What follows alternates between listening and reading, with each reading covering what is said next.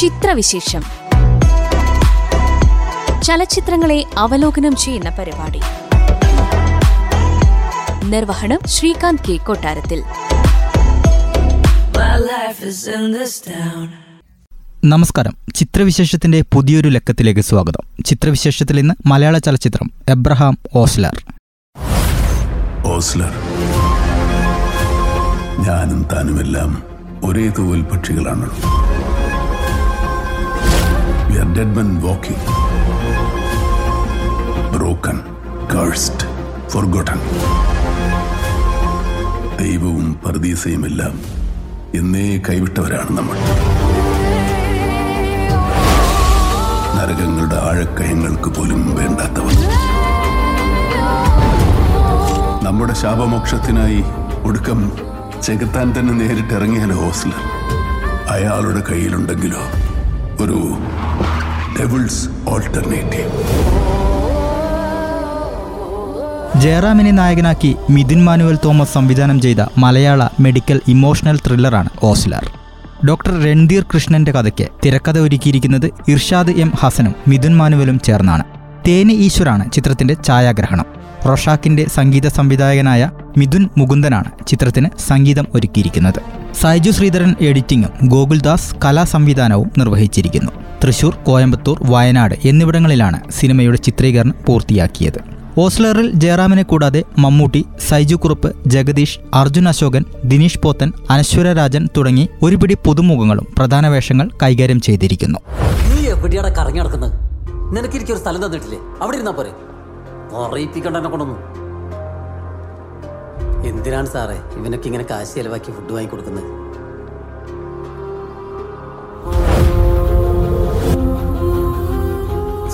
തന്ന ഈ ഫുഡ് കഴിക്കുമ്പോൾ എനിക്കല്ല വിഷമമുണ്ട്. പക്ഷെ സാർ മാസം മാസം കൊണ്ടുവന്നി ഹോട്ടൽ ഫുഡ് മാത്രമേ ഉള്ളൂ.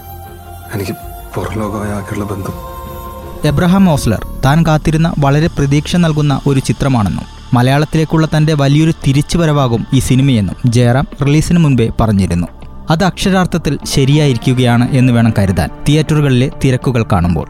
കുടുംബ പ്രേക്ഷകർ ഒന്നടക്കം എബ്രഹാം ഓസ്ലറിനെ ഏറ്റെടുത്ത മട്ടുണ്ട്.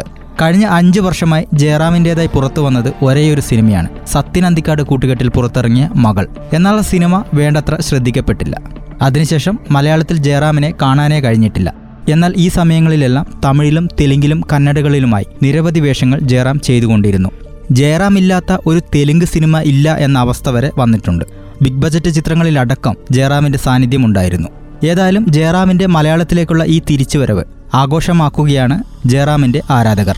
ആ സന്തോഷം ജയറാമും പങ്കുവെക്കുന്നു മുപ്പത്തിയഞ്ച് വർഷമായി പ്രേക്ഷകർ തന്നിൽ അർപ്പിച്ച വിശ്വാസമാണ് ഈ തിയേറ്ററിലെ തിരക്കിന് കാരണമെന്നും ഇനി ഒരിക്കലും പ്രേക്ഷകരെ നിരാശപ്പെടുത്തുന്ന സിനിമ ചെയ്യില്ലെന്നും അദ്ദേഹം പറഞ്ഞു. ബന്ധങ്ങളുടെ പേരിൽ ധാരാളം സിനിമകൾ ചെയ്തിട്ടുണ്ട് പക്ഷേ ഇനി അക്കാര്യത്തിൽ ശ്രദ്ധിക്കും. ഞാനും താനുമെല്ലാം ഒരേ തൂവൽ പക്ഷികളാണടു. We are dead men walking broken cursed forgotten. തന്റെ ഭൂതകാലവുമായി താൻ പൊരുത്തപ്പെട്ടാൽ മാത്രമേ തന്റെ ഈ ഉറക്കമില്ലായ്മയിൽ നിന്നും തനിക്കൊരു മോചനമുള്ളൂ. തന്റെ ഇൻസോമിനിയ ക്രോണിക് ആയിട്ടുണ്ട് ഇപ്പോൾ. താൻ ഹാലൂസിനേറ്റ് ചെയ്യാൻ വരെ തുടങ്ങിയിരിക്കുന്നു. പെട്ടെന്ന് വൻതോതിൽ രക്തസ്രാവം വന്നുള്ള മരണം. ഓസ്ലറിന്റെ പോസ്റ്റർ റിലീസ് തൊട്ട് പ്രേക്ഷകർ ഏറെ ആവേശത്തിലായിരുന്നു. ജയറാമിന്റെ വേറിട്ട ഗെറ്റപ്പും ഒപ്പം സൂപ്പർ ഹിറ്റായ അഞ്ചാം പാതിരയ്ക്ക് ശേഷം മിഥുൻ സംവിധാനം ചെയ്യുന്ന ത്രില്ലർ എന്ന പ്രത്യേകതയും പിന്നീട് ചിത്രത്തിൽ മമ്മൂട്ടി ഗസ്റ്റ് റോളിൽ എത്തുന്നു എന്ന വാർത്തയും കൂടി ആയപ്പോൾ ആവേശം പതിന്മടങ്ങായി. തമിഴ് പടത്തിന്റെ ഷൂട്ടിങ്ങിനിടെ ഇളയ ദളപതി വിജയ് ഓസ്ലറിൽ മമ്മൂട്ടിയുണ്ടെന്നറിഞ്ഞപ്പോൾ ജയറാമിനോട് എന്തായാലും എനിക്ക് ആ പടം കാണണമെന്ന് പറഞ്ഞത്രേ. വിജയ്ക്ക് സിനിമ കാണാൻ ചെന്നൈയിൽ സ്പെഷ്യൽ ഷോ വെച്ചു എന്നൊക്കെയാണ് കേൾക്കുന്നത്. It's a number 11 scalpel, both pointing and piercing. അയാൾക്ക് ആൾക്കാരെ നന്നായിട്ട് ഒരുമാതിരി പ്രേതങ്ങളുടെ ശബ്ദം പോലെ. അല്ലേ anything can happen to anyone any time അല്ലേ? ജീവിച്ചു മതിയായ ഒരു മനുഷ്യനെ നമ്മൾ ഇനി എന്ത് പറഞ്ഞു ഭയപ്പെടുത്താൻ? അയാളുടെ കണ്ണുകളിലുണ്ടല്ല. ഇനി സിനിമയിലേക്ക് വരാം.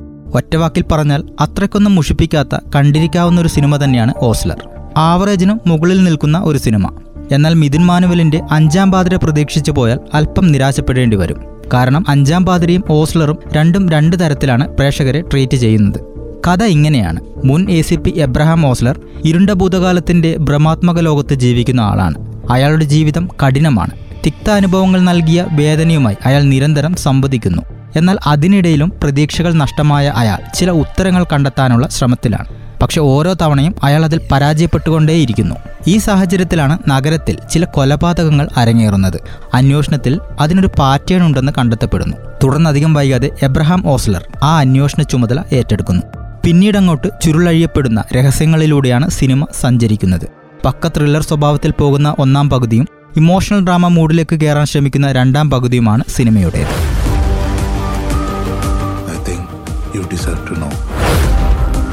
ദൈവവും പരദീസയുമെല്ലാം എന്നേ കൈവിട്ടവരാണ് നമ്മൾ.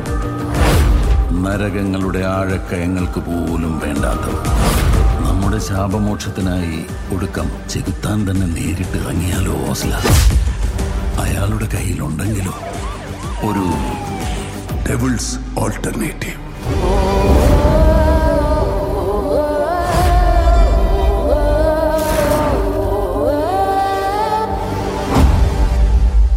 മെഡിക്കൽ ലോകത്തിന്റെ പശ്ചാത്തലത്തിൽ ഒരു ഇമോഷണൽ ത്രില്ലർ ഒരുക്കിയിരിക്കുകയാണ് സംവിധായകൻ ഇവിടെ. എന്നാൽ ഇവിടെ ത്രില്ലറുകളുടെ പരിചിതമായ നടപ്പ് വഴി തന്നെയാണ് സംവിധായകൻ പിന്തുടരുന്നത്. പുതുമകളൊന്നും തന്നെ അവകാശപ്പെടാനില്ല. എന്നിരുന്നാലും ശരാശരിക്ക് താഴെ മാത്രം നിൽക്കുന്ന തിരക്കഥയെ പ്രേക്ഷകരെ ഒരു പരിധിവരെ പിടിച്ചിരുത്താൻ കെൽപ്പുള്ള സിനിമയാക്കി മാറ്റുന്നതിൽ മിഥുൻ വിജയിച്ചിട്ടുമുണ്ട്.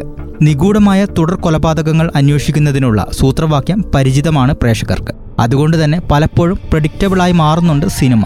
ഇമോഷണൽ ത്രില്ലർ എന്ന് പറയുമ്പോഴും സിനിമ എത്രത്തോളം ഇമോഷണലി കണക്ട് ആകുന്നു എന്ന കാര്യം സംശയമുണ്ട്. ആദ്യ പകുതിയിലെ കൊലപാതകിയെ തേടിയുള്ള യാത്ര തുടർന്ന് ഇന്റർവെല്ലോടെ ഓസ്ലർ കില്ലറെ വെളിച്ചത്തേക്ക് കൊണ്ടുവരുന്നു. അതോടുകൂടി സിനിമ തീർന്നു. പിന്നെ കുറ്റവാളികളുടെ കുറ്റസമ്മതമാണ്. ഫ്ലാഷ് ബാക്കാണ് കാണിക്കുന്നത്. കുറച്ചധികം സമയമുള്ള ഫ്ലാഷ് ബാക്കോടെ സിനിമയുടെ ത്രില്ലർ സ്വഭാവം നഷ്ടമാകുന്നു. ഏതായാലും അവസാനം ഇങ്ങനെയൊക്കെയാണ് എന്ന് മനസ്സിലായ പ്രേക്ഷകർക്ക് ഫ്ലാഷ് ബാക്ക് സീൻ വലിയ കൗതുകമൊന്നും ഉണർത്തുന്നില്ല. പിന്നീട് ക്ലൈമാക്സിലാണ് സിനിമ വീണ്ടും ട്രാക്കിലേക്ക് കയറുന്നത്. എന്നാൽ ഇവിടെ അടുത്ത ഭാഗത്തിലേക്കുള്ള ലീഡ് നൽകി സിനിമ അവസാനിപ്പിക്കുന്നു. അതുകൊണ്ട് തന്നെ ഓസ്ലർ കണ്ട ഏതൊരാളും സിനിമയുടെ സെക്കൻഡ് പാർട്ടിനായി ആഗ്രഹിക്കുന്നുമുണ്ട്.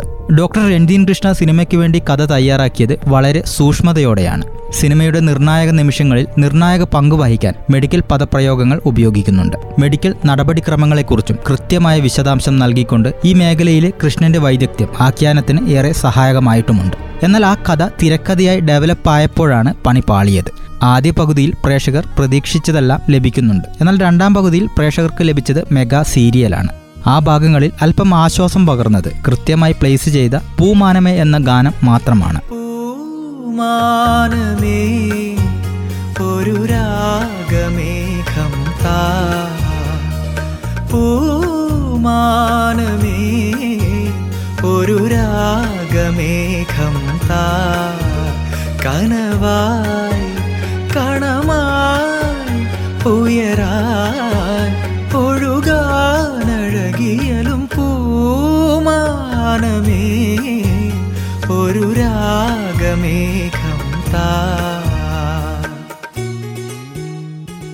അസിസ്റ്റന്റ് പോലീസ് കമ്മീഷണർ എബ്രഹാം ഓസ്ലറായി ടൈറ്റിൽ റോളിലെത്തുന്നത് ജയറാമാണ്. എന്നാൽ ഈ കഥാപാത്രത്തോട് ജയറാം നീതി പുലർത്തിയോ എന്ന് ചോദിച്ചാൽ ഏറെക്കുറെ നീതി പുലർത്തിയെന്ന് വേണമെങ്കിൽ പറയാം. എന്നാൽ അത് പൂർണമാണ് എന്ന് തോന്നുന്നില്ല. കാരണം ഓസ്ലർ അനുഭവിക്കുന്ന മാനസിക വിചാര വികാരങ്ങൾ പലപ്പോഴും പ്രേക്ഷകരെ സ്വാധീനിക്കുന്നില്ല. തന്റെ ഭൂതകാലത്തിൽ സംഭവിച്ച ഇൻസിഡന്റിൽ നിന്നും ഉറക്കം നഷ്ടപ്പെടുകയും ഹാലൂസിനേഷൻ ബാധിക്കുകയും ചെയ്ത ഫിസിക്കലി വീക്കായ ക്യാരക്ടറാണ് ഓസ്ലർ. ആ ഒരു ക്യാരക്ടറായി മാറാൻ ജയറാമിന് പൂർണമായും സാധിച്ചിട്ടുമില്ല. പക്ഷെ വേറിട്ട ഗെറ്റപ്പിൽ ജയറാമിനെ കണ്ടിരിക്കാൻ ഒരു പ്രത്യേക സുഖമായിരുന്നു. കൂടാതെ ജയറാമിന്റെ സ്ഥിരം മാനരസങ്ങളൊന്നും സിനിമയിൽ കാണാൻ കഴിഞ്ഞിട്ടുമില്ല. മറ്റൊന്ന് മമ്മൂട്ടിയുടെ ഗസ്റ്റ് റോളാണ്. മൂപ്പരുടെ എൻട്രിയൊക്കെ ചുമ്മാ തീയായിരുന്നു. ഒരു നിർണായക കഥാഗതിയിൽ ഊർജശ്വാസം വലിച്ചുപോയ സിനിമയെ തട്ടി ഉണർത്തുന്നത് മമ്മൂട്ടിയുടെ ക്യാരക്ടറാണ്.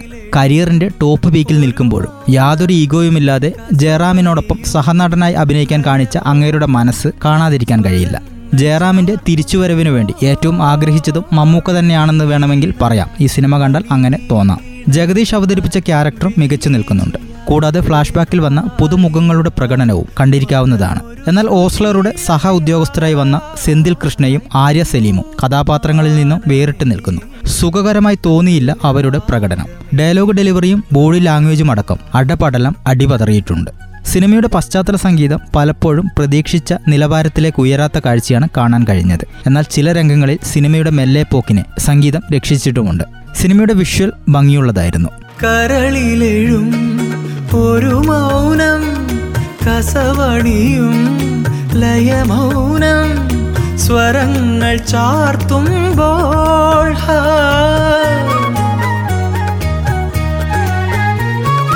കരളിലെഴും ഒരു മൗനം കസവണിയും ലയമൗനം സ്വരങ്ങൾ ചാർത്തുമ്പോൾ വീണയായി മണിവീണയായി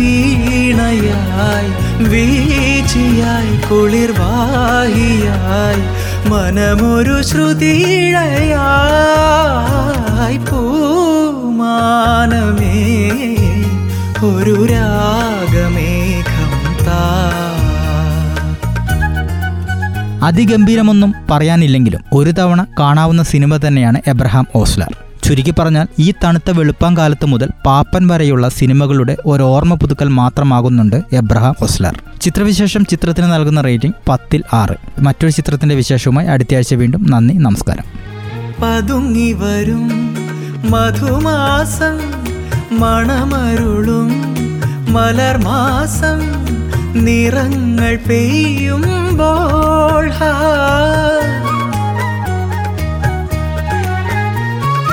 പതുങ്ങി വരും മധുമാസം മണമരുളും മലർമാസം നിറങ്ങൾ പെയ്യുമ്പോൾ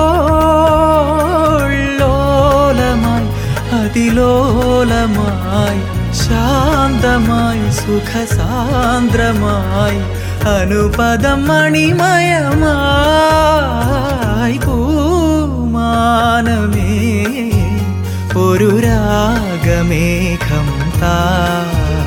കനവായി കണമായി ഉയരാൻ ഒഴുകാനഴകിയലും പൂമാനമേ.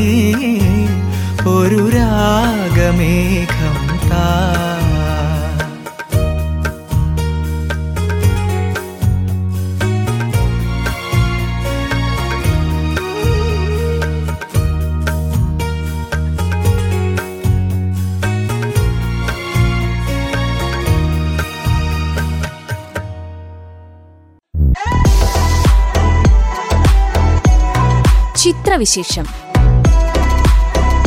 ചലച്ചിത്രങ്ങളെ അവലോകനം ചെയ്യുന്ന പരിപാടി. നിർവഹണം Sreekanth K Kottarathil. My life is in this town.